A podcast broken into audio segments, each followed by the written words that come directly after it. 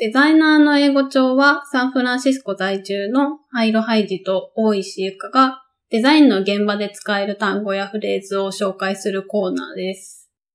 で、今回はお知らせがあります。おこのデザイナーの英語帳、まあ、このポッドキャストと、あとはノートっていうサービスで連載しているコンテンツなんですけど、今回書籍化されました。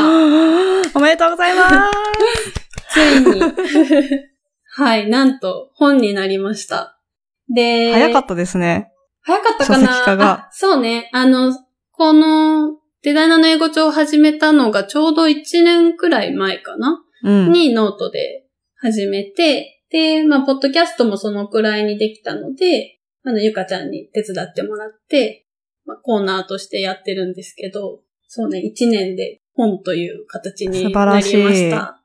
で、ちょっとこの収録しているのはまだ発売日前なんですけど、まあ、皆さんがお聞きになる頃には世の中に出ているはずです。うん軽くちょっと本の説明をすると、そのノートで紹介している英単語をベースに本になりました。で、ベースにと言いつつも、大幅にほぼ書き下ろしをしてまして、ノートにある単語っていうのが多分まだ20単語前後とかなんですけど、今回書籍では100の英単語と、ブレストで使える例文集であったりとか、あとはユーザーインタビューで使える例文集という、うんまあそのデザインの現場に特化した例文集も載ってたりとか、ノートにはやってなかったコンテンツも含まれています。あと、ハイジちゃんの書き下ろしコラムあ、も。そうだそうだ。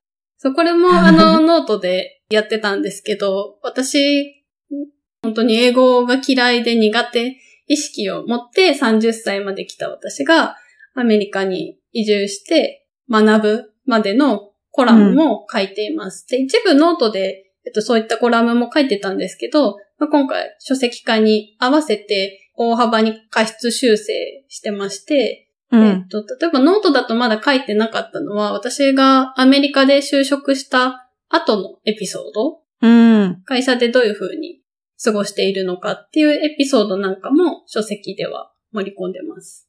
で、今回この書籍化にあたってですね、このコーナーレギュラーをしてくれている大石ゆかさんにも一緒に例文制作を手伝ってもらいました。はい。単語が100あるということはですね、あの、例文はもうその2、3倍？確かに。一つの単語に対して例文が2つから3つうん。載ってるっていう。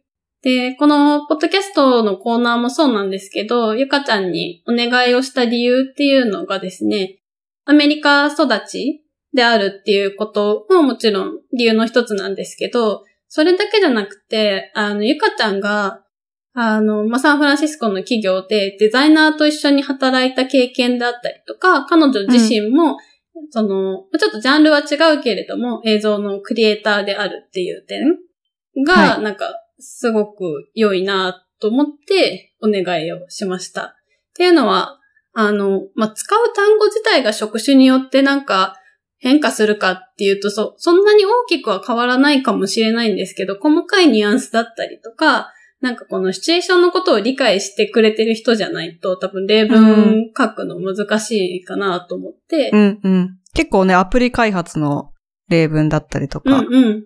ランディングページの話とか、そういうちょっとテックならではの例文が多かったもんね。そうね。あの、まあ、だからこそ書いたっていうのはあるんだけど、そうそう、結構マニアックっていうか、多うん分世の中の例文としてなんかこんなの載ってないだろうっていうような例文が多いんじゃないかなと思っていて、うんっていうのは、あの、アメリカの企業とかだったら現場でよく使われているような例文も、なんていうの？他の英語の例文集としてはマニアックっていうのかな。うん。だって英語の先生が知らないと思うみたいなこともあるもんね。そうかもしれない。そうね。うん。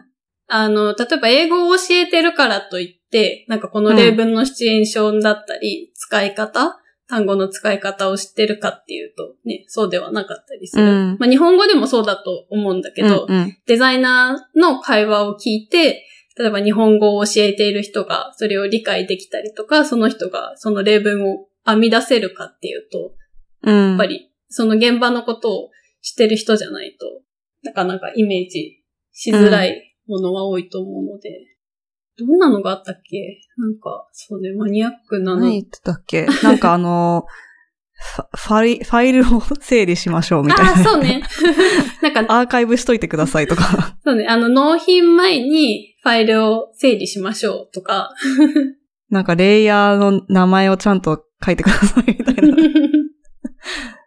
まず、レイヤーって何とかね。なんかちょっとそういう専門的な用語が入ってくると、あんまり、なんか世の中の例文集としてはないものかなと思うので、まあだからこそ、世の中にそういうのがあんまりなかったからこそ、書きたいなっていうか、うんうんなんか私自身が英語を学び始めた時に欲しかったなっていうものになってます。うん。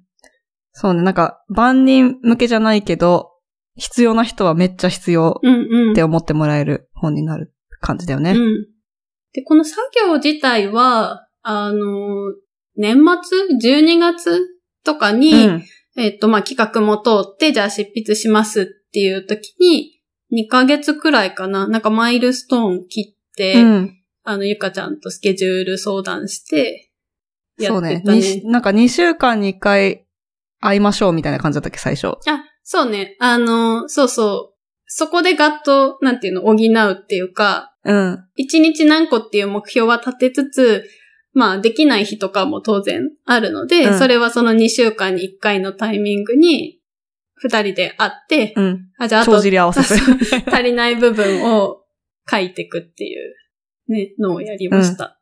ね。いや、本当にありがとうございます。あの、えーこちらこそ本の中でも一番やっぱ100単語がボリュームのある部分だったんですけど、うなんん。か本当ゆかちゃんがいなかったら書ききれなかったなっていうパートになってます。ありがとうございます。あの、ハイジちゃんの初書籍だもんね。あ、そうなんですよ。それに参加できて、初の書籍になります。うん。一緒にできて光栄です。なんか、どうまあ、こんな例文お願いされて書くっていう経験も ゆかちゃんも初めてだと思うんだけど、うん。まあ、今回、その結構単語ごとに、なんかデザイナー的にはこういう場面で使ってるっていう、まあ一応なんかお願い事みたいのは結構単語ごとにあったりしたじゃない？うん。なんかどうだろうゆかちゃんの普段の映像制作にも共通する例文だったり、シチュエーションとかってあったりした？それとも全然なんか違ったりした？そうね、映像制作は、あんまり、その、なんか、めちゃめちゃ細かいことを言ってく、その、なんだろう、デザイナーと PM みたいな感じの細かさで指示するクライアントとかいないので、うんうん。多分、映像制作会社とかだったら結構似たことがあるかもしれないけど、私の場合はあんまりそういうのはなかったけど、まあでもその、ちょっとプロジェクトマネジメント的なこととか、ユーザー、ユーザーというかその、お客さんが何を欲しているのかっていうのは、やっぱユーザーリサーチにちょっと通ずるものがあったり、っていうのはあるかもしれないけど、うんうんうん基本は私は会社員時代のことを思い出してやってました。なるほどね。そのゆかちゃんがプログラムマネージャーをしていた時の方が、まあ例文制作としては近しい。うん。え、実際プログラムマネージャーって日本だと聞き慣れない言葉だけど、どういう感じの仕事になるのかな、あの、まあ、ピンタレストっていう会社で働いてたんですけど、ピンタレストの場合は、えっと、プロ、プロジェクトマネージャーの一個上の段階がプログラムマネージャーって呼ばれてたんだけど、なので、プロジェクトマネージャーは一つのプロジェクトをマネージする人で、プログラムマネージャーは複数プロジェクトをマネージする人みたいな感じの定義だったんだけど、私はインターナショナルチームの中のプログラムマネージャーだったので、それは多分その会社のいろんなその段階によって、ステージによって結構変わるとは思うんだけど、当時はやっぱりサンフランシスコに本社がある会社が世界展開しようとしているっていう状況だったので、あの、まあ、プロダクトも全部、開発もデザインも全部サンフランシスコで行われている中、やっぱりグローバルプロダクトを作らなきゃいけないっていう、すごい大事なミッションがあったので、それに対して、プロダクトチームだったりとか、あの、マーケティングは各国で、うんうん。あの、大きい都市にはいたので、そういう人たちと協力して、あの、こういうものが求められているので、プロダクトに反映するために、こうなんかちょっと、リエゾン的な感じになったりとか、プロダクトチームにしっかりそのフィードバック伝えたり、逆にプロダクトチームから出てくる新しい機能が、ちゃんとマーケットを、そのマーケットで使われるように、マーケティングチームと調整したりとかっていう、なんかすごい調整役というか、うん あの、何でも嫌みたいな感じだったんだけど、いろんなステークホルダーの中心に立って、もう交通整理みたいなうんうんうん。感じでした。なるほど。うん。そこが結構デザイナーと共通する部分があるのかも。私の本で取り上げてるデザインっていうのは、その結構プロダクトデザイン、まあ UI、UX デザインと言われる領域のデザインに、まあ焦点が当たってるんですけど、うん。本の中では、えっと、デザインプロセスに沿って7つのフェーズにシチュエーションを分けて、単語を紹介してるんですけど、例えば最初の方とかだと、問題を定義する define っていうのがフェーズ1で来てるんですけど、結構そことかだと、デザイナーが何か話すというよりかは、あの、クライアントだったりとか、そのプロダクトマネージャーとかが、そのプロジェクトだったり、プロダクトの目指すべき方向について話しているうんっ。ていうシチュエーションを、あの、想定して、組み立ててるんですけど、あの、だから、そう、デザイナーとしては結構聞くパートだったりするんだけど、そうすると、なんか、私的にこういう単語はよく聞くぞっていうのでリストアップをしてるんだけど、うんなんか、その例文だからどういう、具体的に何を話すかっていう部分については、すごいここ、ゆかちゃんの例文制作がとても役立ってというか、すごい力になって、うん。くれました。だから、こういう単語をよく聞くけど、え実際どういうことを例文として作ったらいいだろうかっていう時に結構ゆかちゃんの方からアイディアをくれて、うん。うん。そう、私もめちゃめちゃユーザーリサーチ行ったので、うんうん。結構その辺の、なんだろう、なんか、まあ、てかその define の部分で影響をちょっとしないといけないというか、うんうん そそういう職種だったので、結構その海外でユーザーリサーチして、あの、デザイナーとかエンジニアを連れて行って出張で、うん。なんか、北欧とかに行って、北欧のユーザーはこういうことを言っているとか、うん。あの、まあ、日本にも行ったし、日本で、あ、こういうところでつまずいているとかう、んうんうん。あの、リサーチして、で、なんか結構、あの、インターナショナルチームとして推したいとことかもあるから、それを強調して説得するみたいな こととかもあったりした。なるほどね。あ、じゃあうん結構本当実体験に基づいてなんか出てきた例文とかもあるんだ。うんうん。そうだね。特になんか、なんだっけ、なんかすごいあの、メトリック関係のところもあったじゃん。なんだっけ？DAU が、あ。そうね。その辺はなんかすごい日常な感じでした。うんうん。なんか数字を追って、まあこういうユーザーデータがこう示しているからこういう風に変えなきゃいけないんじゃないかみたいな話をしたり。そうね、なんか具体的な例文でいくと、あの、ゆかちゃんが書いてくれたものだと、aim っていう単語を取り上げていて、うん。目標とする、目指すっていう意味の単語なんですけど、ゆかちゃんが書いてくれたものだと、Let's aim to hit 1 million MAUs this month. うん。月末までにアクティブユーザーの100万人達成を目指しましょうみたいな 言葉とか、うん。すごい本当に現場でよく聞くというか、すごいリアルな、ね、表現とかを執筆。絶対他の英語学習本で MAU とか出てこないもんね。そうね。確かに。なんていうの、基本動詞みたいなものを学ぶのに加えて、その専門用語みたいなものもね、あったりするから、うん。なんかその専門用語的なところはあんまりメインのパートではないんだけども、例文の中に出てきた時には、あの、うん豆知識的に、じゃあうんう MAU って何ぞや、みたいな、なんか tips みたいなものも本では盛り込んでます。プチコラムみたいな。うんうん。フェーズでいくとそう7フェーズあるんですけど、define で、まあ目的とするゴールだったり、問題定義をしたら、フェーズ2では、ブレインストーム。チームでアイディアを一緒に考えるパートがあって、こことかは本当に私のパートだと思っていて、結構私が今勤めてる会社とかだとブレインストームがすごい盛んで、うん。あの、まあ、機能のアイディア考えるっていうのももちろんあるんですけど、なんかデザイナーならではでいくと、結構その UI のスケッチを複数人でやって、短時間に何画面もいろんなアイディア、いろんな方向性でアイディア出すみたいなことが結構日常的になんかうん。プロダクトのフェーズにもよるけど、あの、新しいプロダクト立ち上げる時とかは、結構このブレインストームが週に3、4回あるような週とかもあったし、うんうん。そう。で、本のそのフェーズでいくと、フェーズ3ではデザイン、設計するっていう、うんまあ一番コアなパートが来て、で、フェーズ4はプロトタイプ。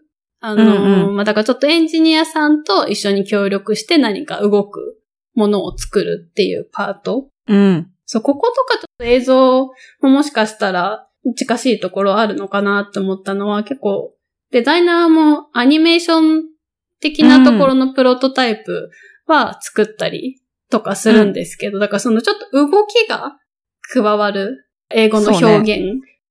あの、例えば、ピークってまあチラッと覗くっていう。うん。辞書とかだと人が物陰から覗くみたいな、うんうんチラ見みたいなね。そうそう、例文で使われてるんだけど、結構デザイナーが使うシチュエーションだと、あの、例えば UI で、あの、カルーセルみたいな、うん。あの、画像をどんどんスライドしていくようなインタラクションの時に、その、なんか次の画像がちょっと見切れてるみたいな、うん。うんうん。これはスクロールできますよっていうのをアピールするための。あ、そうそうそうそう。UI みたいなうん。時にも、なんかピークっていうのを使って表現できる。だけど、そこいうのってなんか、そもそもこのチラッと覗くっていうのを、この画像にも当てはめて使えるんだろうか、みたいなものが、なんか辞書だけ見てても、あの、理解するのが難しくって。うん。なので、こういうのは、現場で同僚が言ってたりとか、うんうん。多分チュートリアル的な動画とかでも使われてる気がするんですけど、で、そうそう。なんかそういう動きに関するうん。フェーズもあって、で、次にフェーズ5が、検証する？うん、検証する、あの、 validate。validate。あそれこそさっきのユーザーリサーチとかだと、作ったプロトタイプを実際にユーザーとなるような人に使ってもらう、まあ、ユーザビリティテストみたいうなんところだったりとか、何か問題を発見する、まあ、そういう検証をしていくっていうフェーズの、えっと、例文も含まれています。で、フェーズ6になると次は改善する、イうんンプルーブ。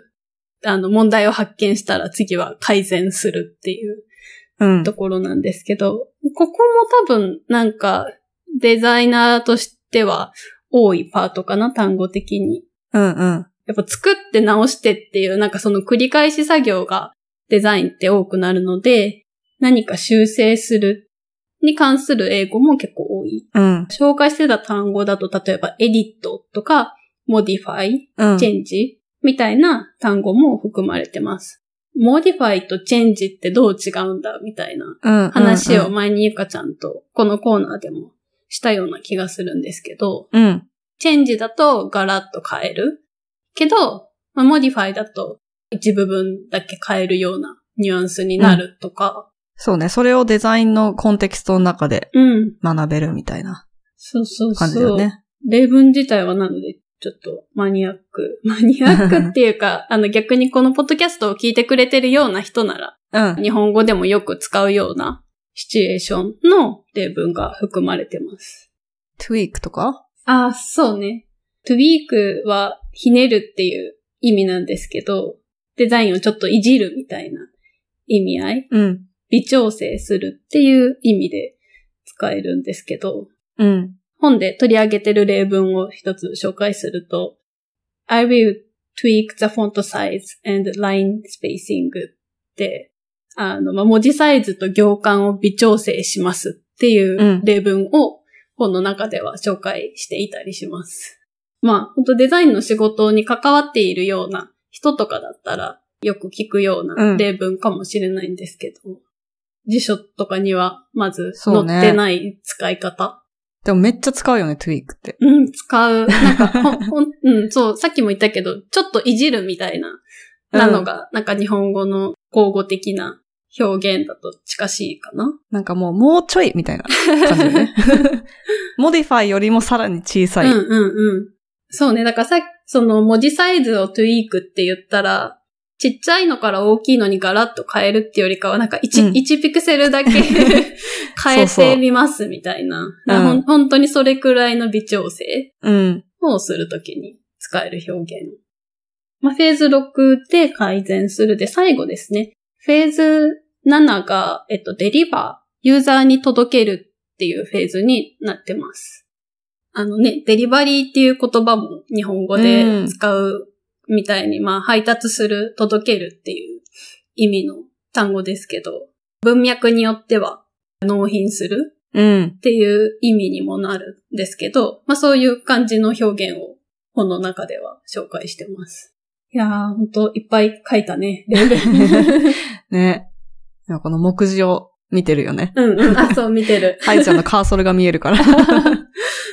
あそう、なんかこの執筆活動自体は、あの、 Dropbox Paper っていう、うん Dropbox が出してる、なんだろう、ノートアプリうん。で執筆をしました。まあ、共同編集がしやすいっていうのと、あとは、個人的になんかこの余白が多くて、書きやすかった。ああ。あと、テンプレもあるからね。そうね各。単語の。そうそう、テンプレートもあるから、うんあの、100単語のページとかはテンプレートを作っておいて、で、そこから単語だったり例文を書き換えていったりしてね。やっぱなんか、Google Docs とかでもいいっちゃいいけど、ちょっと違うよね。Google Docs がさ、100、てかこれページ200ぐらいあるか。200枚ぐらいさ、Google Docs のドキュメントあったらちょっと頭おかしくなりそうだよね。そう、あの、そう、もう一つそう、Dropbox Paper が良かったのって、あの、なんか、目次用のページっていうのを作ったんですけど、なんていうのかな、その個別のページへのリンクを貼ると、そのタイトルを自動で表示してくれるんですね。だからファイルのタイトルにその deliver とかってつけておいて、そのファイルへのリンクを貼ると、あの、自動でそのタイトルも一緒に表示されるんですけど、なのでそれを利用して、あの、そう、1ページ、あなんていうの、本の1ページと Dropbox Paper の1ページを対応するように作ってるんですけど、だから後で並び替えができるっていうのかな。うーん。その目次ページで、そのページの順番入れ替えたりっていうのは、やりながら執筆をしていて、で、そう、うん Google ドキュメントだと、なんかその並び替えが難しいじゃない？なんかその200ページ分、例えば一つのドキュメントに書いたとして、なんかこのセクションと、このセクションちょっと入れ替えたいみたいなのが、なんかやりづらそうな気がして、そうか、Google Docs だったらもう1枚に、1枚っていうか1ドキュメントに全部書いちゃううん。イメージ。それでもすごい膨大になっちゃうよね。あ、でもそうか、Google ドキュメントでも別にリンクを貼っていってもよかった。いやーでもなんか、なん、なんだろう、なんかこの紙をさ、無駄にしてる感覚と同じさ、なんか、なんかドキュメント一、一個作るのの、なんか心理的障壁と、 Dropbox Paper の、なんか一枚の障壁はなんか結構違う気がする。ああ、でもそれはわかるかも勝手なイメージだけど。そうね、なんか Google ドキュメントってさ、結構ローカルのテキストファイルの作る、ん？ローカルのテキストファイルを作るのと似てるっていうか、なんかまあ一つの、えっと、ドキュメントファイルって結構一つのファイルとして独立してる感じがあるじゃない、うんなんか、こうの、んうん。なんていうの、ファインダー ?Mac のファインダーで見るのに近いっていうか、ワードみたいな感じだもんね。あ、そうそうそうそう。だからね、1ページごときに1ファイルってなんかちょっと、カロリー消費が多い感じがするよね。ね。そう、ペーパーの方は、なんかもうちょっと気軽にページ増やせるというか、あとさ、ホバーしたらさ、あの、見えるじゃん、中が。そうね。リンクさあれてるドキュメント。それもいいよね。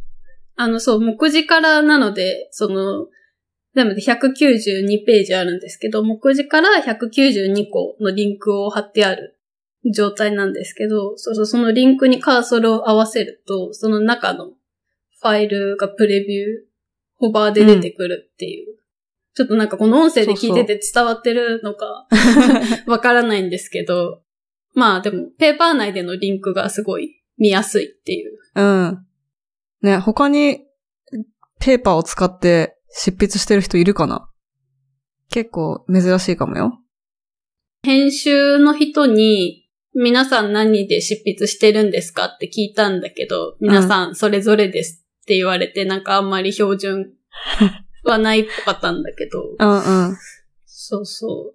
友人で、あの、本を出版したことがある人とかは、まあ、彼女はデザイナーでもあるので、最終的にはなんかキーノートで書いたって言ってて、っていうのはなんか見開きでどういう状態になるかと、絵と文字のバランスを自分でも確かめたかったからって言ってたんだけど、うんだから人によって全然執筆スタイルが違うらしい。うん。あ、でもそうね、Google ドキュメントでいいなって思ってるのは、レビューの仕組みがあるじゃない？あー。あの、直接編集するんじゃなくて、なんか提案モードかな、日本語だと、うんうん。あれいいよね。そう、なんか Paper そこがちょっと使いづらかったっていうか、コメントになっちゃうもんね、 Paper だと。そうそう、なんか後半結構何度も修正が入るときに、 Dropbox Paper は結構カオスになっていった から、そう提案して、アプローブうん。と OK するみたいな、うんそうそう。それはいいなって思った。うん、だから長文書くとかだったらね、ド Google ドキュメントの方がやりやすい気がする。小説とかだったらね。そう。なんか私の場合、1単語1ページっていう、なんかもうその区切りが最初からフォーマットとして決まってたから、ちょっと使いづらかったけど、そう,、そうので、ツールによって良い悪いはなんか、いろいろあるなっていう。うん。内容にもよるっていう感じか。そうそう。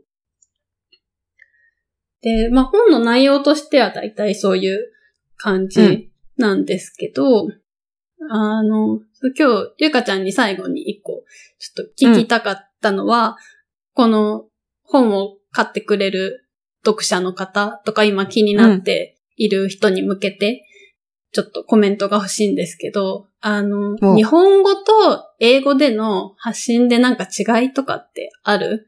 あの、多分自分が作ってるものを英語でも発表したいみたいな人ってきっといると思うんだけど、ゆかちゃんアカウント日本語と英語で分けてるじゃない？うん。ツイッターはうん。分けてる。うん。結構そのなんだろう、発言内容だったりとか、喋り方とか、自分のパーソナリティに変化ってあったりする？うん。うーん。パーソナリティにはないと思うんだけど、やっぱりその表現の仕方が違ったりするから、うん。同じ人間なんだけど、なんか英語の方がちょっとシニカルなことを言いやすかったり。したり、なんかその、ちょっと皮肉？うん皮肉のユーモア？うん。みたいなのがこう、言いやすかったりするかもね。そういうのはあるかも。日本語の方がもうちょっと、えっ、と、なんかその文化的にさ、ひ皮肉ってあんま言わないじゃん。おー、そうね。あ、でもそうかも。ユーモアとして。例えば、私は、こう、フレンドリーで、とっつきやすい人間ですよっていうのを伝えたいとしても、うん。言い方が、すごいいい子ですみたいな感じ。い日本語だったら、それを伝えたいと思ったら、なんか、すごく丁寧でうん。いい人ですみたいな感じの喋り方になるかもしれないけど、英語で同じことを伝えたいときに、ちょっとこう、シニカルなユーモアを含めると、あ、この人ちょっと面白いからとっつきやすいなって思われるみたいな。そういうあなんか、とっつきやすい表現のって思われるんだ。うんうん、なんか、あ、この人ちょっと分かってる、分かってるなっていうか、うん。なんか、あ、冗談通じる人だな、みたいな、っへー。ていうのはあるかもね。ほうほうほううん。なんか、例えば、ちょっと、なんか言葉が汚いじゃないけど、な、なんだろうな。えっ、と、badass とか言うじゃん。うんうん。えっ、と、すごいイケてるみたいな。すごいかっこいいっていう意味で、badass って言うんだけど、それを使ったら、ちょっと一回、なんか、あ、これちょっとあんまり良くないよみたいな感じで注意されたことがあるんだけど、多分なんかそのオーディエンスが違う人がそれを見たら、うん。なんか、あ、ちょっと言葉が汚いって思う人もいるかもしれないよね。なんかすごいコンサバな人だったら。でも、その言葉を使うことによって、その言葉を使うタイプの人間なんだっていうことの発信でもあるじゃ。うんんうん。かっこいいっていう意味で、それを使うっていう自己表現でもあるから、って伝わるかな あの、同じ人間でも、ちょっとその、表現の仕方が違うっていう例のつもりで言ったんだけど、なんかあんまりなるほどね。自分でもあんましっくりこないかもしれないけど。でもあれよね、なんか、バドアースの例でいくとさ、うんなんだろう、日本語でなんかそのやばいじゃないけど、うんうんうんな、な、なんていうの、まあ、もともとはそんなにいい意味じゃないよね。なんか、あどうなんだろう？そうでもないのかな。んなんかちょっと、例えば日本語でクソかっこいいって言うみたいな。うんうん。そうやってちょっとクソって入ってるからちょっと汚いなって思う人がいるかもしれないじゃん。うんうんうん。でもその、クソかっこいいって言っちゃう私っていうその、ペルソナ、ペルソナっていうか、そういう人なんだなっていう受け取られ方もするかもしれないじゃん。うんうんうん良くも悪くも。そうね。なんかその言葉のチョイスによって、どう受け取られるかっていうのはうんうん。変わると思うので、まあ、特に、クリエイターだとそこが直結してる部分もあるもんね。なんかその、そうだねそういう言葉遣いで、なんかこう、いいっていうか、その響くかどうか？その、うん。なんだろうな。それってまあ要は同じ、あの、カテ、カテゴリーっていうのもあれだけど、うんうん。まあ、共鳴する人というか、うんうん。興味範囲が近いとか、雰囲気が似てるなのか、なんか言葉遣いで、そういうのはすごい変わるもんね。まあ日本語でもそうだもんね、きっと。うん。発信するにあたってどういう言葉遣いをしたら自分の表現に近いのか。でも基本的にインスタグラムは一つのアカウントでやってるんだけど、英語と日本語両方併記してて、そういう時にはなんか、まああんま変わんないかなとは思うけど、多分、日本語の方がなんか、いい子ちゃんだと思う。トゲがないというか。なるほどね。え、でもさ、それって一つの投稿に対してつけてるってことは基本的に内容そのものはまあ、だいたい一緒の一緒ことを言ってるんだよね。だけどちょっとなんか、皮肉っぽいことを英語の方が入ってるかもしれない。なんか自分でさ、書いてるから、うん。そんななんか、めっちゃちゃんと直訳してるわけじゃないから、なんか、なんとなく言いたいことがあって、それをすごい意訳っていうか、日本語と英語で、あの、言いたいことを言ってるので、全く完璧に同じことじゃないかもしれないんだけど、そういう中でもちょっとした違いはあるかもしれない。なるほどね。あ、でもこれ、英語を勉強してる人は、ゆかちゃんのインスタグラム見るのいいかもしれない。うん、そんな大したことは書いてないけど、なんか、そういう違いがもしかしたら、うんあんまりこう意識せずあるかも。その訳すときってさ、違う人が訳すとさ、どうしてもそこに解釈が一個入るからさ、うんうん。